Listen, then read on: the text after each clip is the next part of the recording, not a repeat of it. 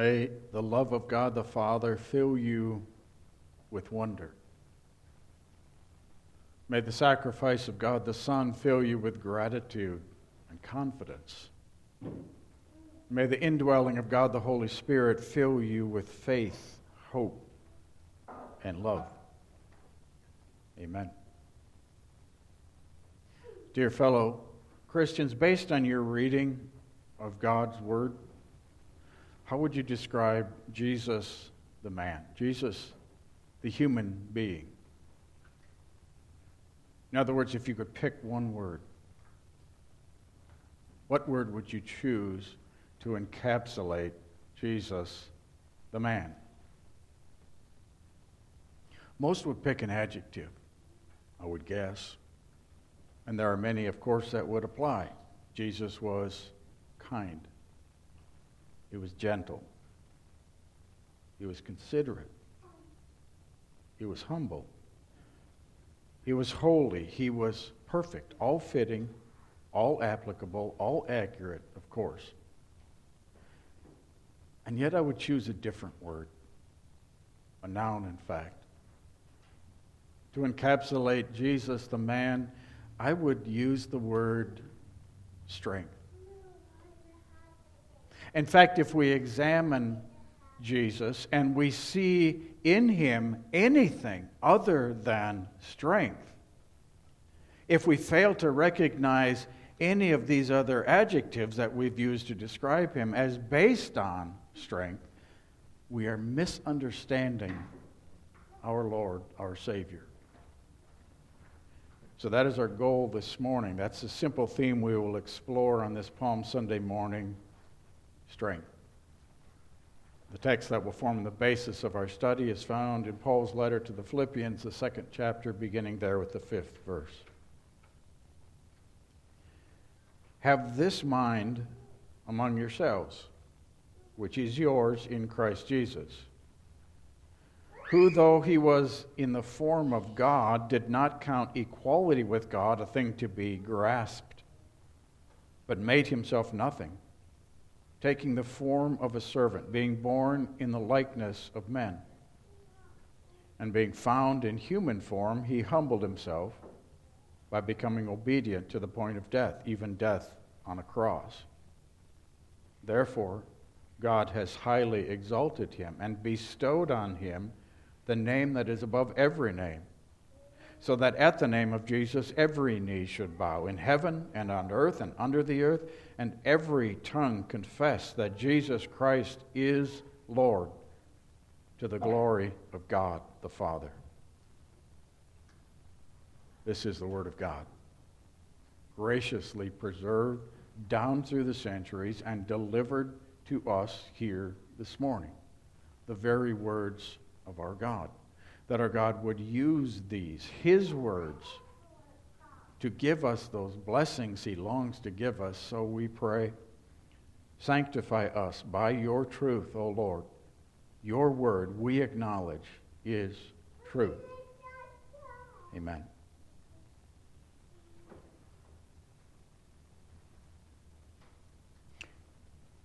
We've all often noticed, mentioned in the past, how Jesus was meticulous throughout his earthly ministry, throughout his entire life.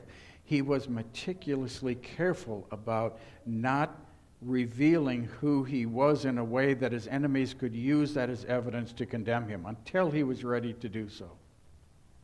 He spoke in parables, and he used words that communicated truth, but again, provided his enemies with no reason to arrest and execute him.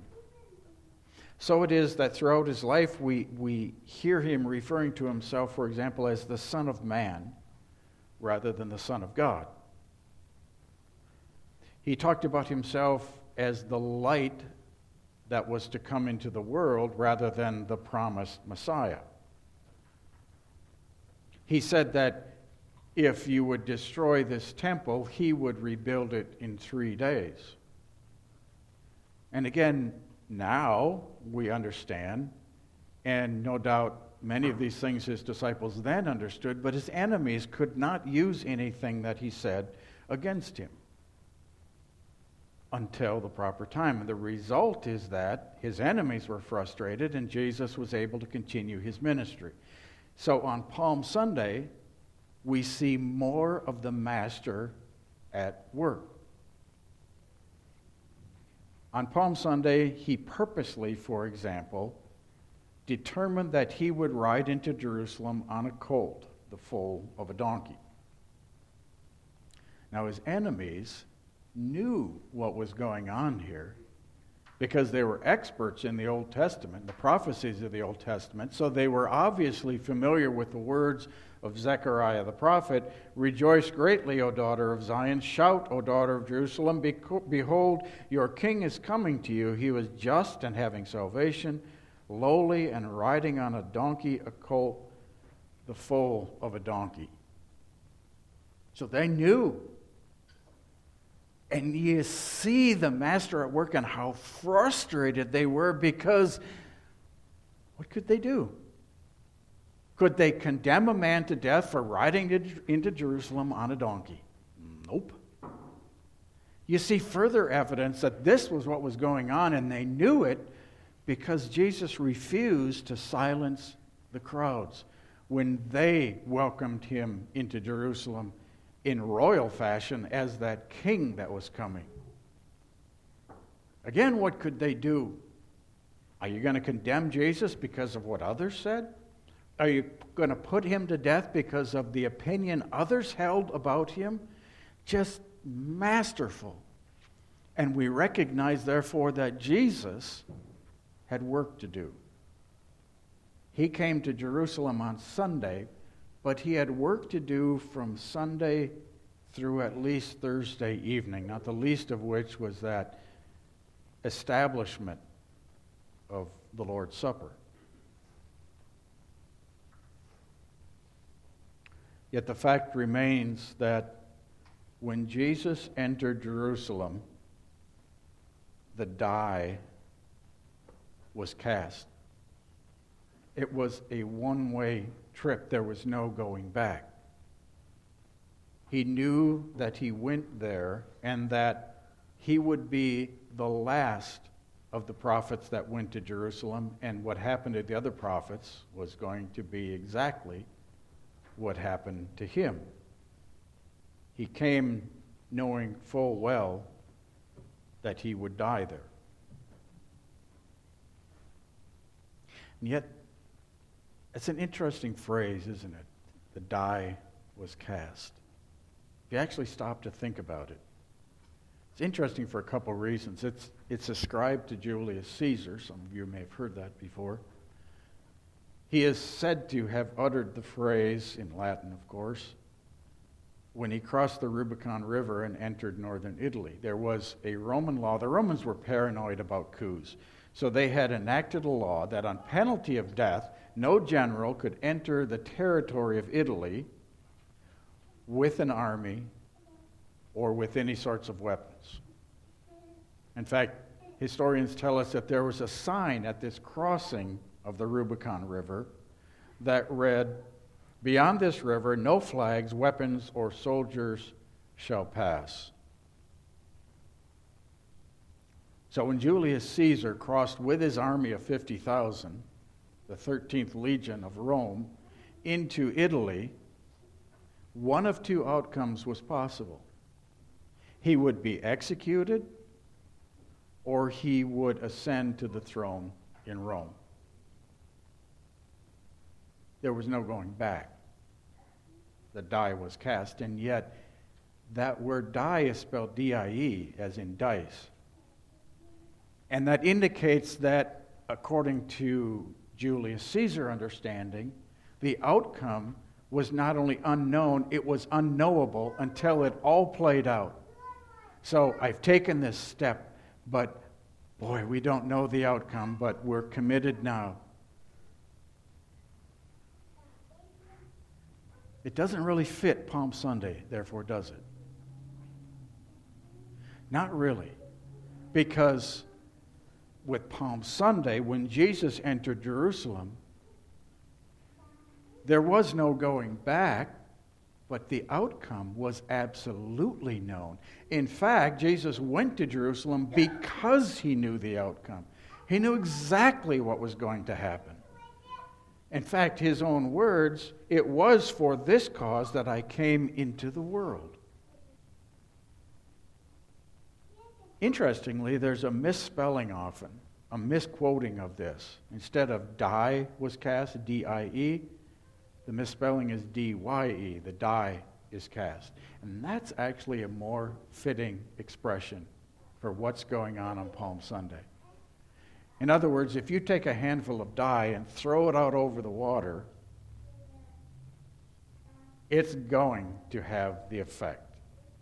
There's no doubt about what's going to happen. Now, you're committed. There's no going back. You can't undo it. But you know what's going to happen. So also Jesus entered Jerusalem knowing full well. In fact, that's why he came to this earth. That's the first, and that's the main Palm Sunday strength that we want to identify in Jesus.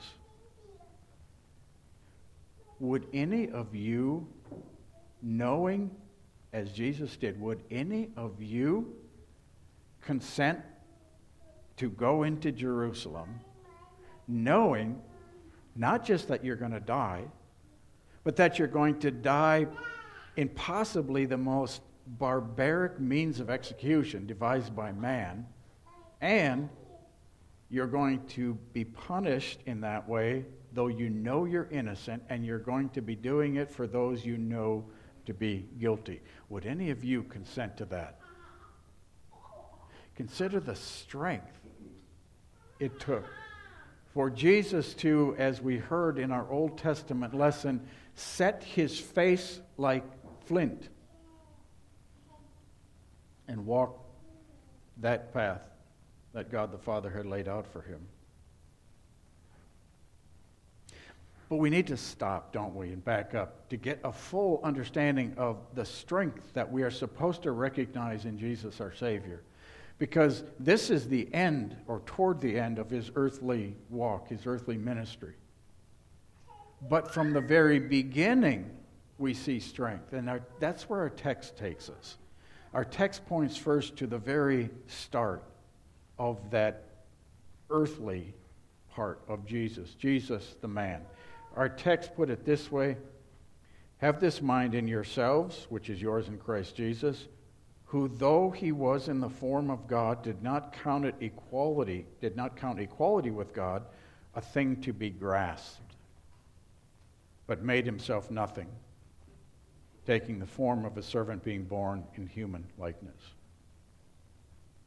Consider the strength required by Jesus to even consider setting aside the full use of the divine power that was his, that had been his from eternity. Again, ask yourself, would you do that?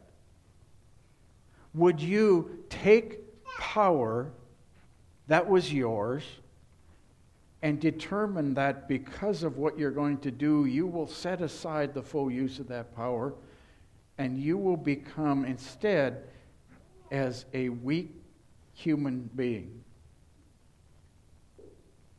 There's absolute strength in that. Just from the very beginning, agreeing to be born a human being.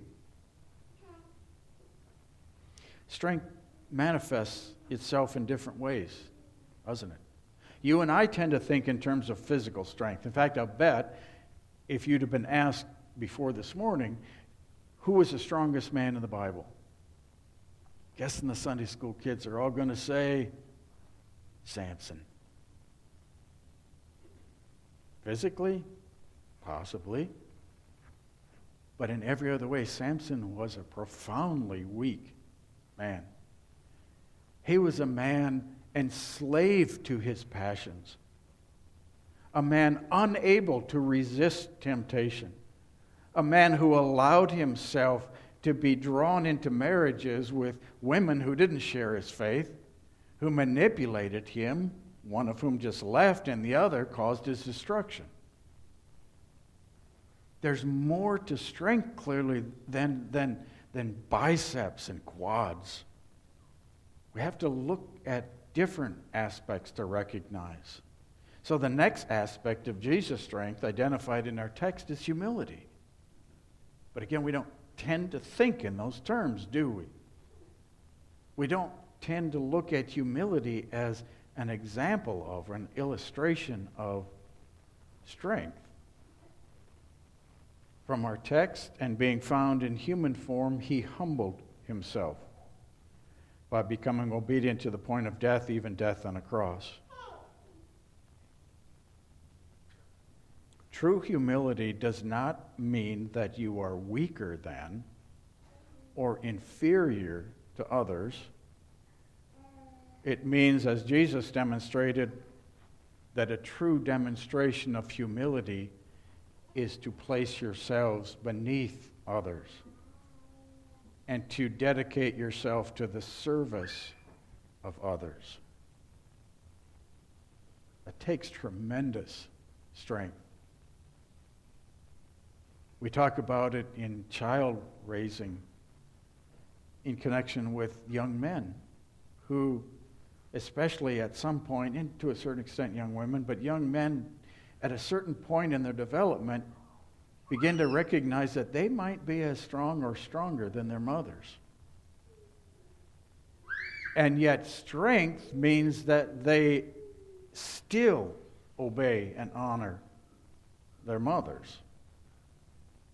That's part of this whole concept of humility.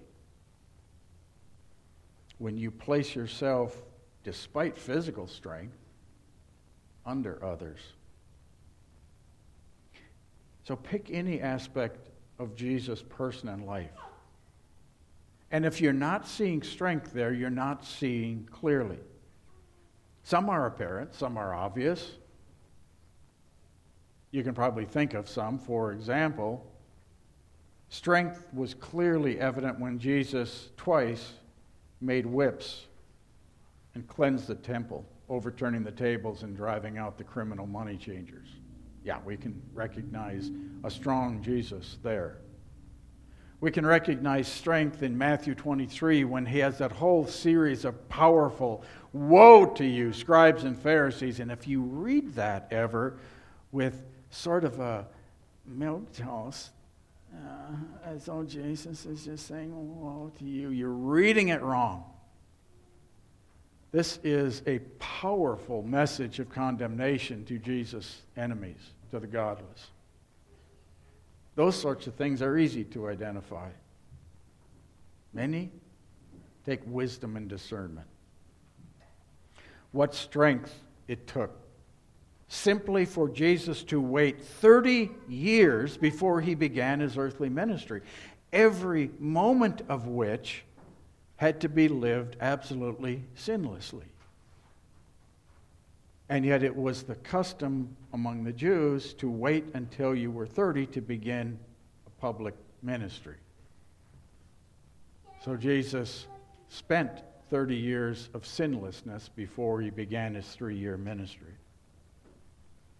What strength to bear patiently with the slow progress of even his chosen inner circle, to deal so patiently over and over again with their faithlessness, with their treason, with their inability to look at simple Bible truths that he was conveying to them, doctrine, and just unable to see past, okay, now you're going to establish your kingdom here on earth? Now we get to rule? Now we get to be the greatest? What strength to just bear with. What strength to resist calling on those 12 legions of angels that his Father would give to him. What strength to remain silent while others unjustly accused him. What strength to resist the temptation to come down from the cross and to silence the mouths of those who continued to taunt and torment him despite his hanging in agony on that tree.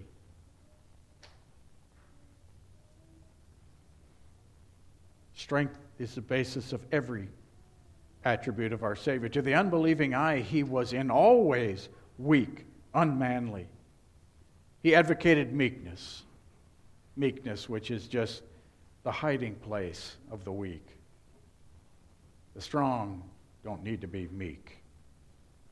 He wasn't man enough to condemn to death a woman caught in the very act of adultery, as the law of Moses prescribed. He refused to man up and fight, even when his very life depended on it. He refused to seek manly revenge against his enemies.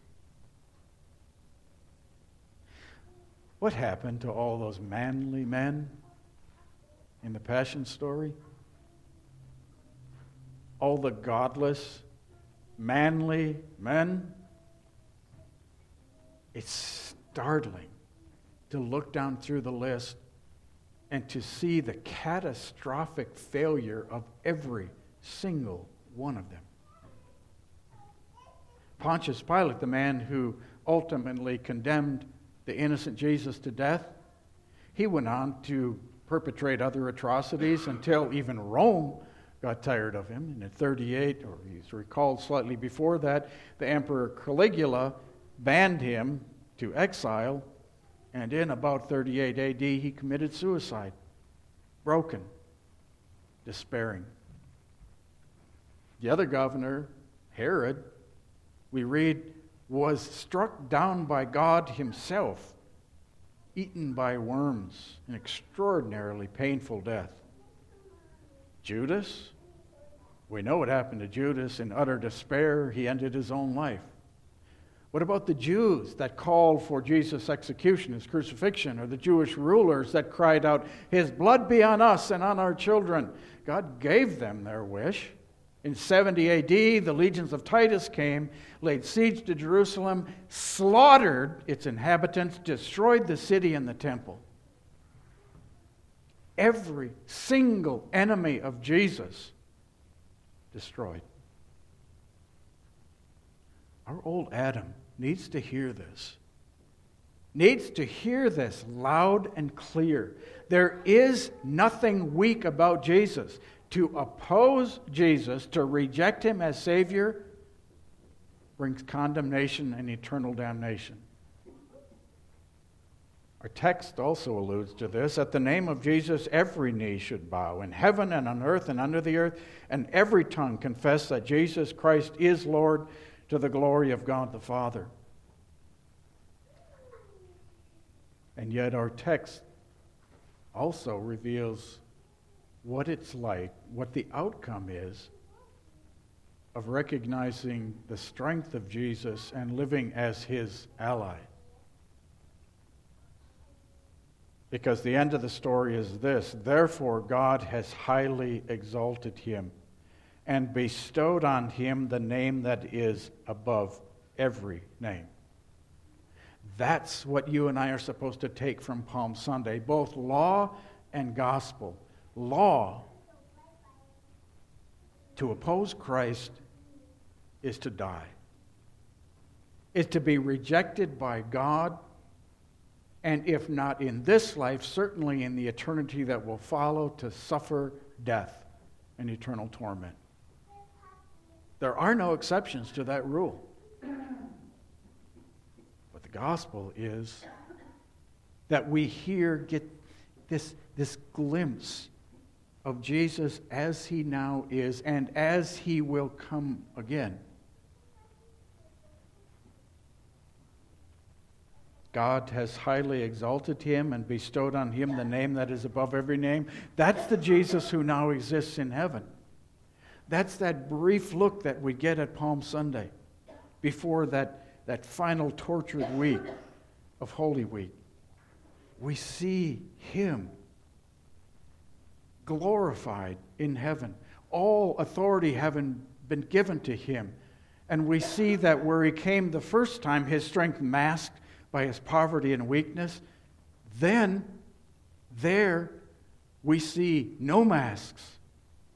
All of the masks of humility and all these other things removed, because then on the clouds with power and great glory, here on Palm Sunday, a few shouts, a few acclamations from children and others, and then surrounded by the angels, that deafening cacophony of praise and glory on the clouds with power and great glory, no masks, seeing clearly that's the Savior that came to this earth. That's the Savior who was every bit as powerful as we will one day see him.